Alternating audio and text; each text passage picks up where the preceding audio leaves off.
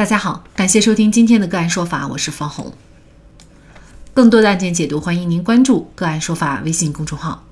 个案说法让法律有态度、有深度、更有温度。根据每日新闻等媒体报道，七月十八号，中国传媒大学学生杜美竹接受采访时称，吴亦凡以各种方式物色、诱骗年轻女性发生关系，包括自己在内的受害者远超八人，其中甚至包括两名未成年人。杜美竹称，他已经分批退回五十万的所谓封口费，并做好走法律程序的准备。话题引爆以后，不少网友纷纷向品牌喊话，要求他们终止和吴亦凡的合作关系。各大品牌已在陆续和吴亦凡解约。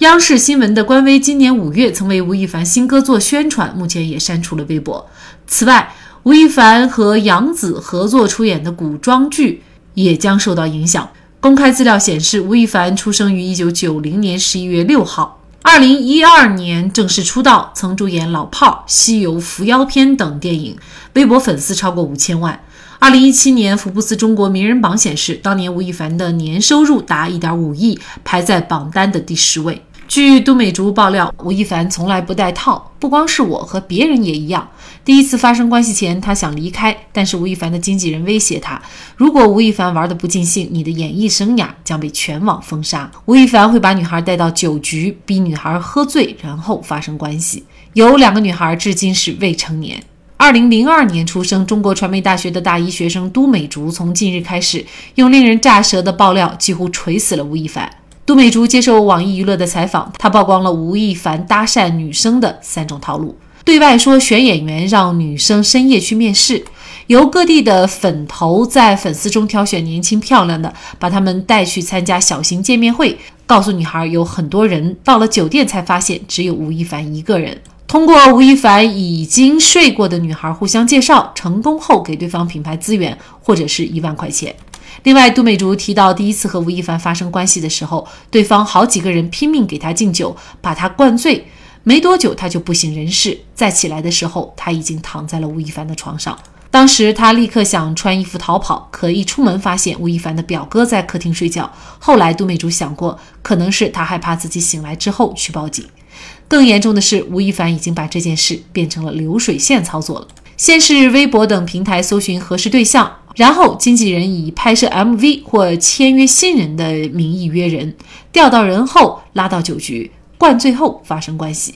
就在今天早晨，吴亦凡做出回应，之前没有回应是因为不想干扰司法程序的推进，但没想到我的沉默却纵容了造谣者的变本加厉，我已忍无可忍。本人只在2020年12月5号的朋友聚会中见过都女士一次，没有灌酒，没有收手机，更没有她描述的各种细节。当天聚会人很多，都会作证。我声明，从来没有过什么选妃，没有诱奸、迷奸，没有什么未成年。如果有这类行为，请大家放心，我会自己进监狱。我对自己上述的所有话负法律责任。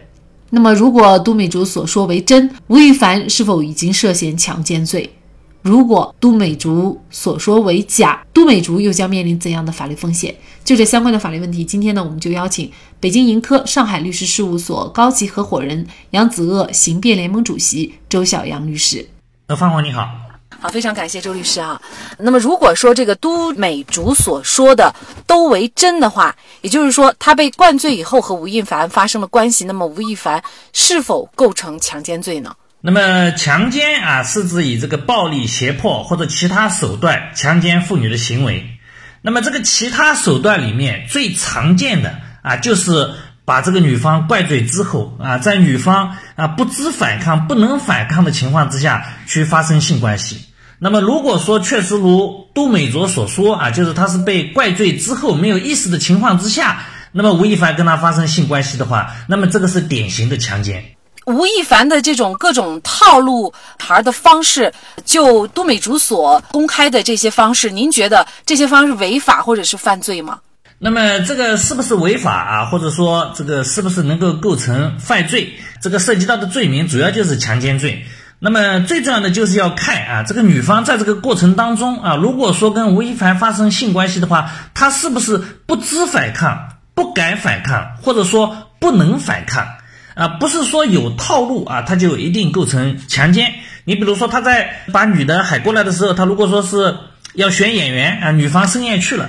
去了之后，如果最终啊双方发生性关系是自愿的，那么也是不构成强奸的，只不过可以说他是不诚信啊，或者说前面有套路，通过这个介绍啊，到他那边有个小型介绍会啊，去了就只有他一个人，那么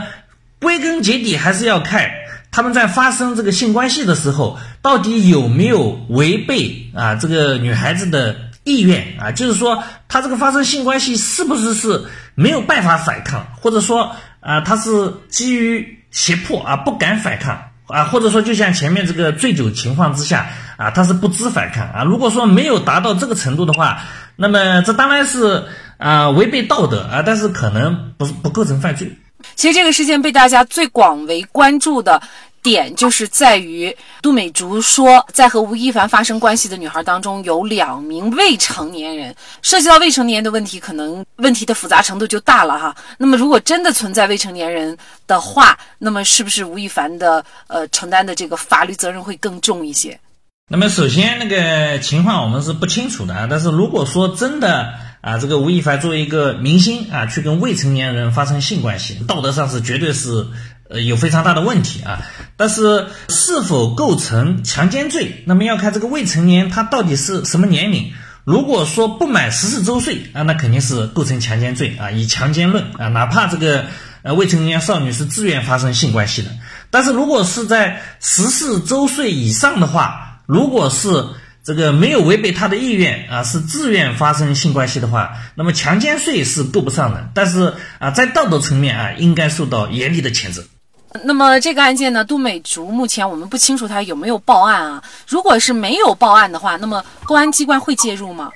呃，吴亦凡毕竟是明星啊，现在这个事情在社会上沸沸扬扬的啊，所以公安机关啊一定会进行相应的审查啊，包括这个东美吉讲到的这些啊内容啊，它确实是一些犯罪线索啊，所以公安机关是会进行相应的审查和调查核实。那么在调查核实之后，如果说确实发现啊。这个有犯罪事实需要追究刑事责任的，那么会经批准之后予以刑事立案。吴亦凡工作室以及吴亦凡呢都做出了回应，他们都认为呢杜美竹完全是在说谎，并且呢他们说已经报案要追究杜美竹的这个责任，甚至是刑事责任啊。那么如果确实杜美竹呢都是在编造的话，杜美竹她有可能面临什么样的法律风险呢？这个杜美杰讲的这些情况啊，如果公安机关介入的话，应该还是非常容易核实的啊。但是如果说他真的是。捏造事实啊，虚构了这些内容，在互联网上把它发出来的话，那么这个是完全符合刑法规定的捏造事实、诽谤他人，而且情节是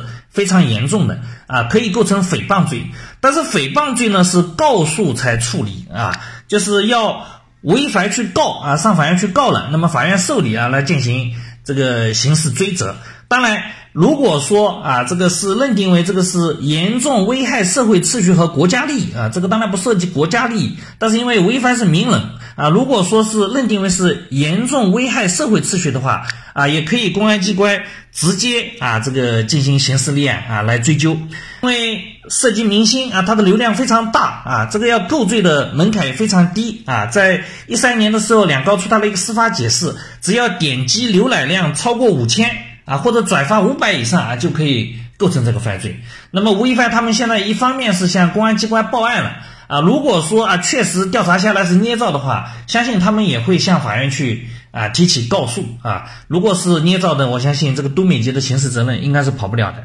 甚至呢，工作室也称，就是他还有可能涉嫌寻衅滋事等罪名。那您觉得这个罪名他又是否可能会涉嫌呢？那么现在这个事实到底是不是捏造的啊？有待公安机关去进行调查核实啊。但是这个事情啊，它除了一方面在网络上放出来很多消息，另一方面一直都在进行相应的两个人打嘴仗啊，引起了社会舆论广泛的关注。啊，所以我认为，如果说是捏造的事实啊，以寻衅滋事来进行相应的刑事追究啊，也我认为也还是适当的。因为吴亦凡呢，他是名人啊，就此呢，对他的这个影响呢是非常巨大的。所以呢，有人也在推测，吴亦凡会想尽办法，无论是这个威胁或者是金钱，叫做封口费啊等等，甚至呢有网络传言，他的封口费已经升到了几百万。那么如果真的封了这个都美竹的口，是否他的一系列的这些？该承担的责任就有可能不用承担了呢。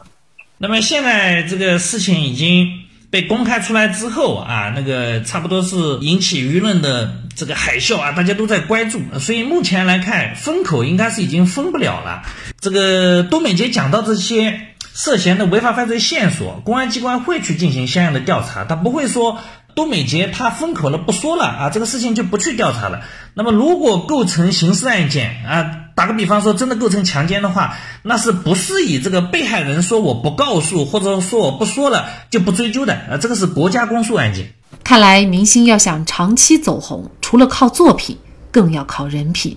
德不配位，必有灾殃。好，在这里再一次感谢北京盈科上海律师事务所高级合伙人杨子鳄刑辩联盟主席周小阳律师。那更多的案件解读以及呢我们的线上视频讲法内容呢，欢迎大家关注我们个案说法的微信公众号。另外，您有一些法律问题需要咨询，都欢迎您添加幺五九七四八二七四六七这部手机号的微信号向我们进行咨询，我们会将您的问题转给我们专业资深的律师进行解答。好，感谢您的收听，我们下期节目再见。